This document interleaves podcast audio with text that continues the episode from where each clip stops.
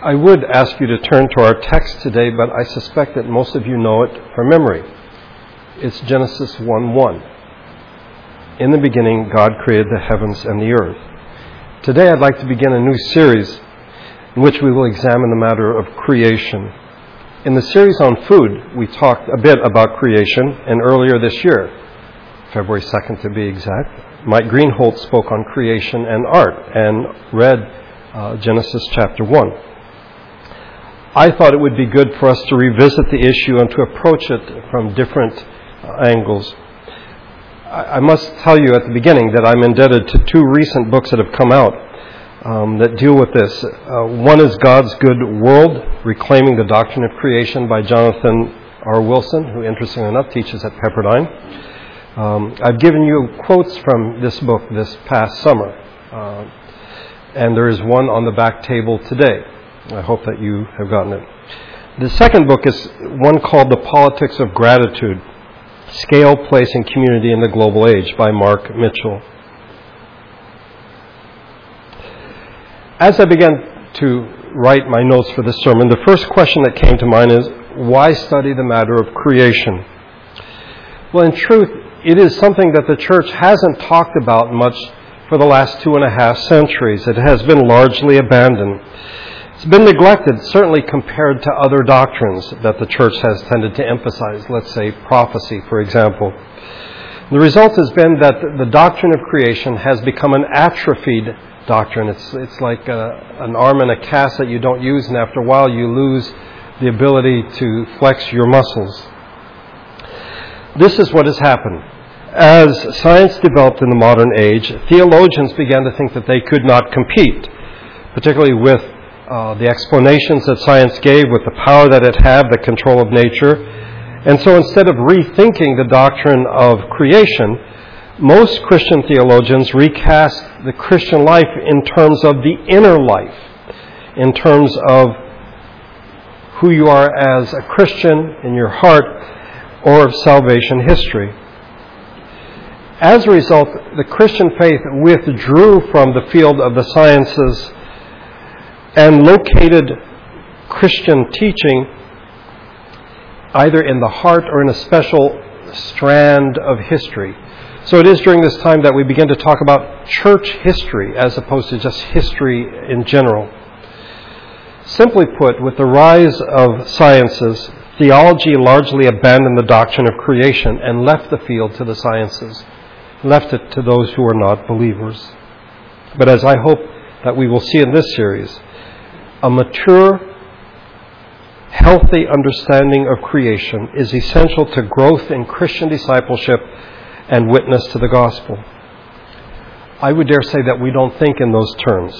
Creation and Christian discipleship, creation and the gospel witness, mm, only if it's winning a debate about how we got here, about origins. One of the problems is we tend to see creation as the setting, as the setting in which redemption takes place. So, God made the world, He puts us in the world, we get saved, and then we're out of here. You know, we go to heaven to be with Him forever. Something I hope that we see in this series is that creation and redemption go together. They are not two separate things. That if we are going to have a healthy view of redemption, we must have a healthy view of creation and vice versa.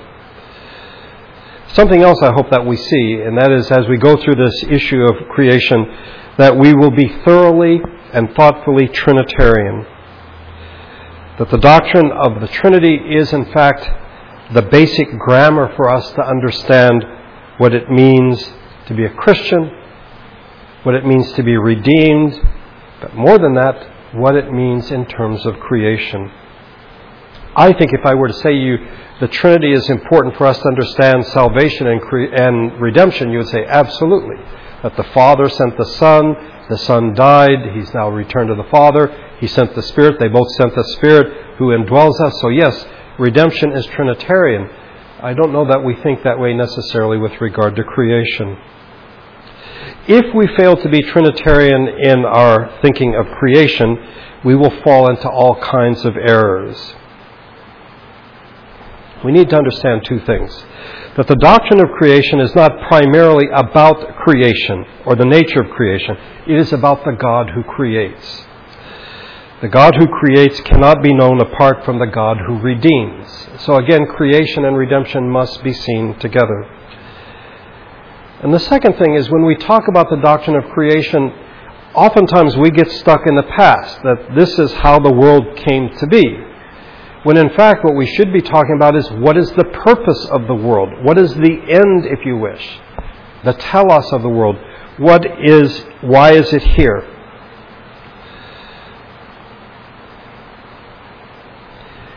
If this is true, then why has the doctrine of creation been neglected?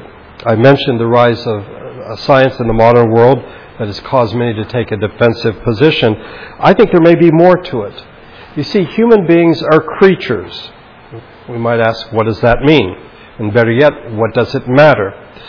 If we accept that we are creatures, then we are part of creation, and creation did not create itself. Thus, we owe our existence, our very being, to something or someone other than ourselves. In the Christian faith, we would say this is God who is the creator. And for the most part, for us, this is not a problem until we begin to consider some of what it means to be a creature. Because we are creatures, we have bodies. We are embodied. Which means that, first of all, we are limited. We occupy, we inhabit, we live in a particular place. And our interest, our awareness, our concerns flow out from that place. I cannot be in two places at one time. To put this in harsher terms, we are confined, and we are limited by that confinement. We also find that we are confined by time. And it isn't just that we are mortal, there is that. We will all die one day. But it is that we are confined to a particular moment in time. I might imagine a future moment. I may remember a past moment. But I am confined to live in this moment right now. And now that moment is gone, and so I'm in another moment. I am, if you wish, confined. And that's not something we'd like to think. Uh, we'd like to think of ourselves as being much more free than that. Secondly, we are imperfect. And we can articulate this in different ways. We are imperfect because we are finite, because we are not self sufficient, because we are not omniscient. Yes, we are imperfect due to our sinfulness, but if we drop the language of sin, we would still have to acknowledge that we are imperfect. We are finite. We are limited. We don't know everything. So we don't always know what is the right thing to do. And so we need laws, we need a political structure to enforce the laws for those who refuse to obey the laws. We're also contingent. That means we are dependent. We did not plan our own births. We are dependent on our parents to feed us and clothe us. We have a need for companionship as well as economic relationships and a large number of other cooperative uh, endeavors. A world of dependency or contingency is a world of mystery. Let's stop a minute. There's a difference between puzzle and mystery. Um, as human beings, I think we are naturally drawn to puzzles. When the pieces aren't in the, the way that they should be, there's something that's somewhat uneasy about us, that we have this need to put things together as they should be, to put them in the right order. We could say that the disorder bothers us, and we gain a sense of satisfaction when, uh, at the end, we have in fact put the puzzle together. And this is not a bad thing. In fact, this has driven much of what has happened in the modern age. But a mystery is something that is different. A mystery is a limit beyond which a contingent being, that's me, that's you, cannot go. Apart from the grace of God and the revelation of God, there are certain things I cannot know. To believe in mystery is to hold that there are truths I can't fully grasp or comprehend, even though I believe that they in fact exist. To be content with mystery is to be content with being a creature. To say, I am limited, I am finite, and I am imperfect. But we don't like limits. We chafe against limits. It's always been a human trait, and it's become especially acute in the modern age. We can expect, as we've seen in Ben's sermon and what I have spoken of in the past in 2 Timothy, that that which is in the culture will ultimately infect us, and that chafing against limitations is very much present in our culture, and we find it coming into the church as well. I'm reminded of a colleague of mine um, at UCLA who I saw one day, and I said, How are you doing? She said, I'm fine. I just need to clone myself. Um, I, I, I have so many things to do, I can't get them all done that's a real sign that, yes, we are limited. There's only one of me. There can't be two or three of me. And I'm only here at this moment right now. I'm not somewhere else. And we don't, we're not content with that because we don't like the business of being a creature, which then affects our view of creation or a theology of creation. I want you to think of for a moment, changing gears a bit, if people are missing an essential ingredient in their diet, we will see deficiencies appearing up in their physical body. So if you have an iron deficiency, you will have anemia. If you have a vitamin C deficiency, you may end up with scurvy. Okay? Now, the results of these deficiencies may not be, in fact, immediately evident in fact, it may take a blood test for the doctor to say to you, Oh, you're anemic, by the way. You need to take some iron. You're like, Well, yeah, I get tired sometimes, but I didn't think I was anemic. It doesn't show up right away, but it is in fact there. I think the same can be said for the church. That when the church turns away or ignores the truth of creation, there will be certain deficiencies certain diseases, if you wish, that will show up in the church. So let's ask ourselves what are the diseases, what are the results in the church that have come about because our theology of creation has been neglected? Let me, let me suggest some to you. The first is Gnosticism. This is an ancient heresy, an ancient way of thinking that the church, in fact, has identified as a heresy. It's an ancient school of thought that seemed, we're not sure, but in the second century began to have a significant presence among those who called themselves Christians, the people of God. They, in fact, created their own gospels, like the Gospel of Thomas. In this way of thinking, the world is divided into good and evil. The spiritual is good, and the material is evil. So everything you can see is, in fact, evil. In this way of thinking, the world, the material world, did not fall because of Adam and Eve's sin. It was evil from the very beginning. And so, in some schools of thought and Gnosticism, God didn't create the world, another God did, an evil God. And so, what the good God is trying to do is to redeem us out of this evil world. So, redemption is only for the soul, if you wish, or the spirit, and not for the material or the physical. I think if you read Genesis chapter 1, you see that Gnosticism simply is not possible. A second deficiency, or a second disease, if you wish, is disembodiment. This is, I think, sort of a low grade infection. This isn't full blown Gnosticism. We would never say creation bad, spirit good. I mean, we, we wouldn't talk in those terms. But in fact, I think we have less than a healthy view of God's creation. One of the first areas of weakness, I think, has to do with the human body. Now, I grew up in a tradition that really put a lot of emphasis on the body because most of the rules they had had to do with the body about what you wore, your hair length, things like that.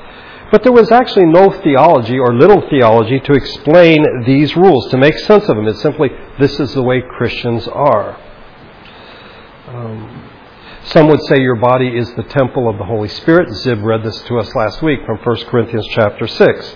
But still, there was no doctrine of the body, if you wish. The rules were not about my body and its worth as a creation of God, but rather that it is the temple of the Holy Spirit. But we need more. We need to have a doctrine, a theology of creation. The quote that I gave out, you may have uh, gotten it, it's on the back table. Jonathan uh, Wilson points out that without, without a theology of the body, we are weakened and vulnerable to anyone who has a corrupt theology of the body. Those who want to sell us all manner of things to improve our bodies are teaching us a theology of the body. Those who tell us our bodies are beyond improvement are teaching a theology of the body. Those who tell us that extending our lives is a priority for personal and social planning have a theology of the body. Those who ask us to use our bodies to serve the corporation, the state, or the cause of democracy have a theology of the body. Sadly, the church seems to lack a theology of the body. And in order to have a robust theology of the body, we must, in fact, recapture the doctrine of creation. God made our bodies and He declared them good. It is ironic, but that the church's neglect to develop a theology of the body has not led to a neglect of the body, but it's led to almost an obsession, an obsessive approach or concern for them the whole issue of body image that we find in the culture has come into the church as well. This may have been before some of you were born, but back in the 1980s, there was a Christian exercise program that was available on VHS. And the motto of this Christian exercise program was, He must increase, but I must decrease. Um, I hardly think that's what John the Baptist had in mind when he spoke those words. The absence of a theology of the body indicates an area of disease in the church. It results from a neglect of the doctrine of creation and it cries out for nourishment. We must, in fact, recapture the doctrine of creation. A third disease, if you wish, that results from this is a truncated view of salvation. Do we need to be saved? Absolutely. Is God and Christ our only hope for salvation? Yes. Yes, absolutely. But then we need to ask what is salvation?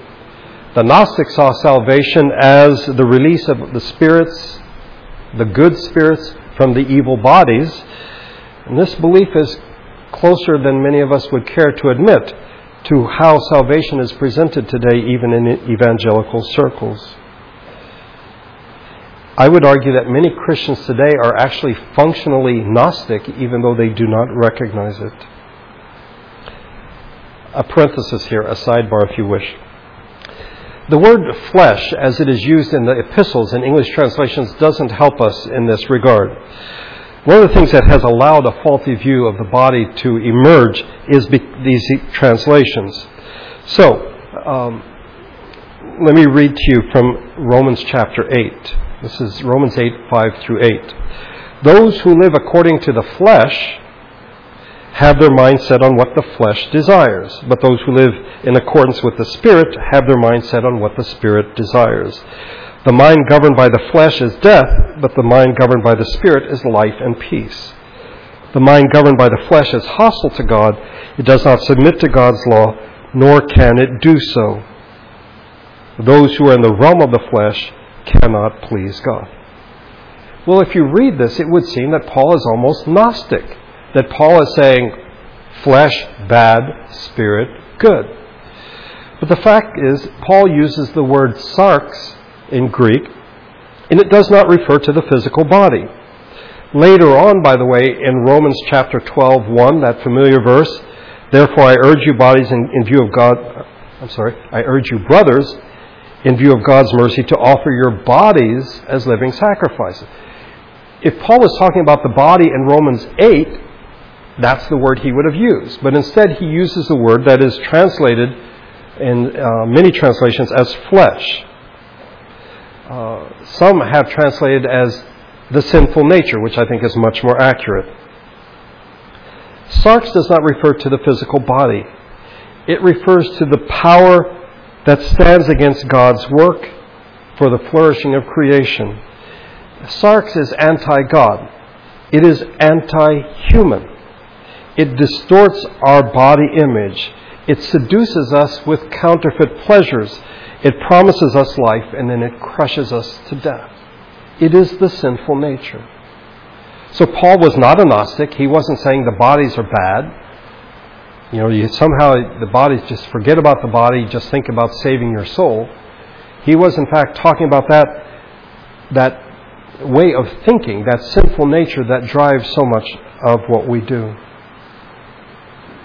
When we speak of being saved, it is proper to say that we are saved from sin, from death, from Satan, and that we are saved from sarx. We should not equate any of those with creation. Sin, death, Satan, and Sarx corrupt creation, okay? But they are not essential characteristics of creation. God did not make creation with Sarx or with sin or death or Satan for that matter. Creation is something quite indifferent. God in Christ is redeeming our bodies back from sin, death, Satan, and sarx. Salvation is from these things, but it is also for life. And the form of life that God intends for us is creation. So, to have a real doctrine of, cre- of salvation, we must have a doctrine of creation and vice versa. If we have a weak view of creation, a weak doctrine of creation, I will argue that we will have a misshapen, we might think it's quite robust, but a really weak view of salvation. If you consider the church today, and this is, I'm talking very, very broadly, we find two approaches when it comes to the matter of salvation. One is to care for creation and social justice, apart from a biblical view of redemption. The other is evangelization, but apart from any concern of creation and social justice. I would argue that both the liberal and the conservative, in fact, ignore, they neglect the doctrine of creation. When people are oppressed, when people are marginalized, when they are impoverished, when they are treated unjustly, creation is not right. But we should not imagine that we can have justice without a view of God in mind. That the idea that somehow apart from God we can achieve justice, apart from Him at the end of time making all things right, then we've really missed something. We need to recognize that the good news is the good news to all creation. There should not be a division between oh, social justice, evangelization, these, in fact, should be proclamation of God's good news. And it should lead us to care for creation. Wilson writes this One of the greater tragedies of theology's neglect of creation has been the church's complicity in the destruction of the natural world and thus also of conditions that contribute to the flourishing of life. An even greater tragedy, let's use church's language, an even greater sin has been the voices in the church that have resisted and mocked the passion for life that leads us to care for creation. I must move on. There's so much more I could say about this, but I would have you consider that in the practice of communion, we affirm both the doctrine of creation and the doctrine of redemption. We may think that it is only redemption, that Jesus died for us. We're remembering that He gave His life that we may have life. But in fact, we are eating and drinking the stuff of creation, that which God brought into being. We should recognize these truths. God came in the flesh into this world, the incarnation. Our salvation is material. It is located in the redemption of creation. And the Word who is Creator and who became flesh the Word who is the life of the world is in fact our life. By the way, if you get a chance, go back and read Romans 8 again. And Paul there talks about creation groaning, waiting for redemption. There's creation and redemption in the same verse, things that we tend to oftentimes separate.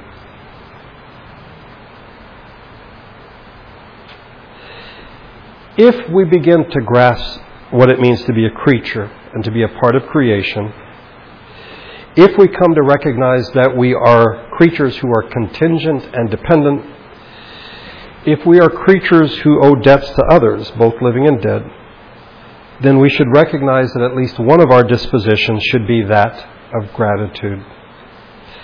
Yet we tend to be a rather ungrateful lot. This comes from Mark Mitchell. We need to recognize that gratitude is a disposition toward the world that reminds us that we are not alone, we are not solitary creatures, that we somehow imagining that we owe nothing to anyone. Gratitude points to our dependence and our contingency. When our thoughts are characterized by gratitude, we are looking to others. We are not thinking primarily of ourselves. Gratitude breaks us out of the prison of self satisfaction and self concern that is a constant temptation.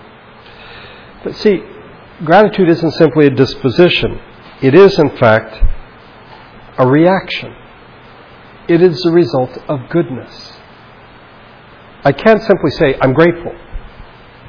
The question is, grateful for what? What has someone done for me that I, in fact, have a disposition of gratitude. I can be friendly and I can be generous and it not be reciprocated. I mean, I initiate that I can be friendly. And it doesn't matter if people are friendly back. I can be generous to others. It doesn't matter what they say. But I can only be grateful in response to that which has been done to me or for me. It requires the action of another before I can, in fact, become grateful.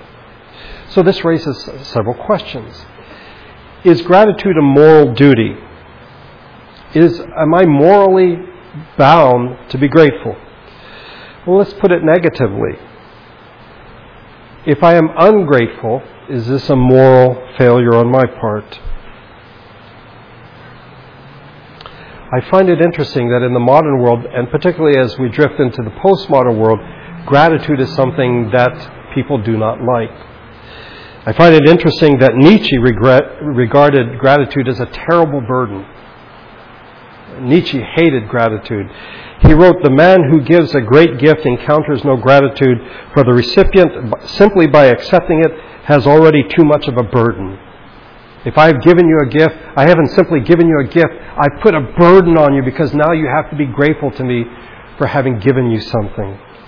And if, as Nietzsche suggests, that the will to power is what drives us as human beings, then indeed gratitude would be a burden. I, I don't want to owe you gratitude. I you know, keep your stinking gift. I, you know, don't give me something that is going to make me inferior to you, that is going to put me in a weaker position and put you in a stronger position. After all, I have the will to power, and therefore I do not wish to be grateful. Okay, well, is gratitude a moral virtue? If it's a duty, is it, is it a virtue?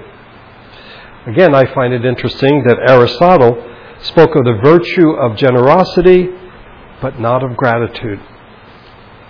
To Aristotle, the most virtuous man was, in fact, the most self sufficient man. And while he agreed that we should be grateful in response to someone's generosity, when you are grateful, someone has given you something, it is a signal, it is a sign that you are weak and you are in need. But wait a minute, if in fact we are creatures and we are contingent as well as dependent, perhaps gratitude is not a sign of weakness as Aristotle would suggest, but it, it recognizes and it signifies that we are creatures and that we share creation with others.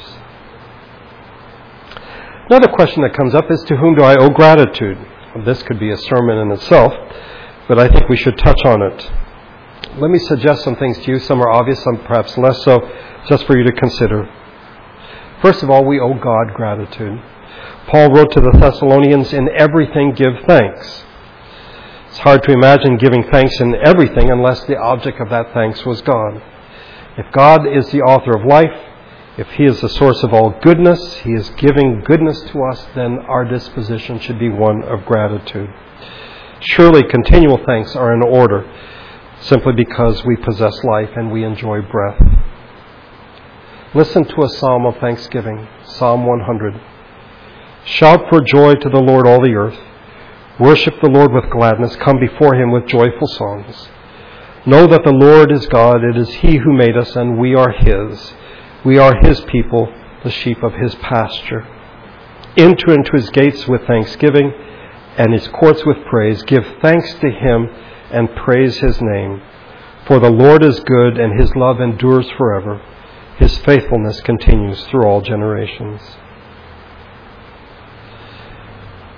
In the Anglican uh, version of this, I remember going to an Anglican school. We had chapel four days a week. It said, Know that the Lord is God. It is He who made us, and not we ourselves. We are creatures. We did not make ourselves. And therefore, we enter into his gates with thanksgiving and his courts with praise. We give thanks to him and praise his name. It suggests that we owe gratitude to our parents, that while God is the ultimate source of life, we owe our lives to our parents. Which leads, I think, to another object of our gratitude that we may not think of. We owe gratitude to our ancestors. If we are to be grateful to our parents, we should remember that they had parents who had parents and so on going back to people whose names we do not even know. We are part of a long line of fathers and mothers who have passed down to us not only physical traits, but practices and stories, ways of living and dying. In short, they have contributed to us the culture we inhabit and the world. They have given us a world that is specifically human. I think once we recognize this, we will realize that our debt is beyond comprehension, let alone beyond repaying. I would suggest that we also owe gratitude to the state. Edmund Burke wrote that the state is a gift given for, to us for our benefit. It is the product of generations of accumulation and modifications. Somehow, and particularly in this generation, it seems that people think that this is the way it's always been that somehow, yeah, it's always been this way. Uh, CNN is doing a series now on the 1960s. I was telling Guy about this the other night, and I was channel surfing, and I caught a bit of it, and it was talking about when Martin Luther King Jr. was assassinated, and then Robert Kennedy was assassinated, and these sage voices on television, Eric Sevareid and the others, said, "What is happening to our country? Is it falling apart?" Well, the 60s happened before most of you were born.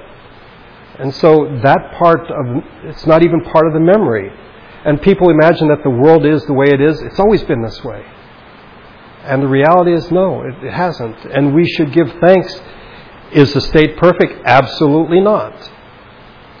Should it be changed? If it can be, yes. But there's a difference between change and destroying something. That we imagine that we can tear it down and, and fail to recognize that we owe a debt of gratitude for those who have built what we have, who have given their lives for what we have. That we are creatures and we are limited. I think this is one of the big differences uh, between the American Revolution and the French Revolution, in which the American Revolution, in a sense, sought to build something, and the French Revolution sought to destroy something.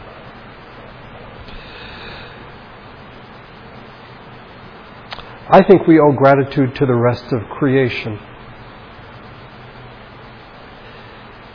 The beauty of creation surrounds us, in the words again of Edmund Burke, with unbought graces. I don't know if you have noticed the last couple weeks, the sunsets here in Los Angeles have been spectacular. Just amazing. And yes, there's a part of us that's very pious, and we'd say, yes, we give thanks to God for that. But should we, in fact, not give thanks to creation? When we hear the birds singing, when we have the cats with us, when we see flowers, should there not be a sense of gratitude that we are part of creation with them? We are not self sufficient. We are not independent. We are creatures. I think this is a good place for us to start as we seek to construct a theology of creation. And in the process, not only have a stronger theology of creation, but of redemption as well, to understand what God's purposes are in the world. Rather than seeing ourselves as individuals who make choices that we want, uh, we will see ourselves as creatures who are not independent, who are part of something much larger than ourselves, and that our disposition is to be gratitude. We have been given, and our response is to be grateful. The Lord willing, we will continue this next week. Let's pray together. Father, even in our hymns this day, we have sung of creation, that you are the Creator. And yet, in many ways, our view of things, our view of ourselves, of our bodies, is much more informed by the culture, by the images we see in advertising and such. And we have forgotten who we are, that we are creatures, we are limited and finite, imperfect and dependent. As a result, our view of what it means to be your children has been skewed and even our view of you has really gone off course. By your grace in the coming weeks, as we seek to construct a doctrine of creation, to recapture from Scripture what you tell us about that which you have made, its purpose, its end, the goal you have for it. May we become better disciples of Jesus Christ.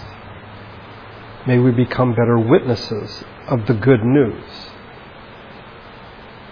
And above all, may we become more grateful than we are.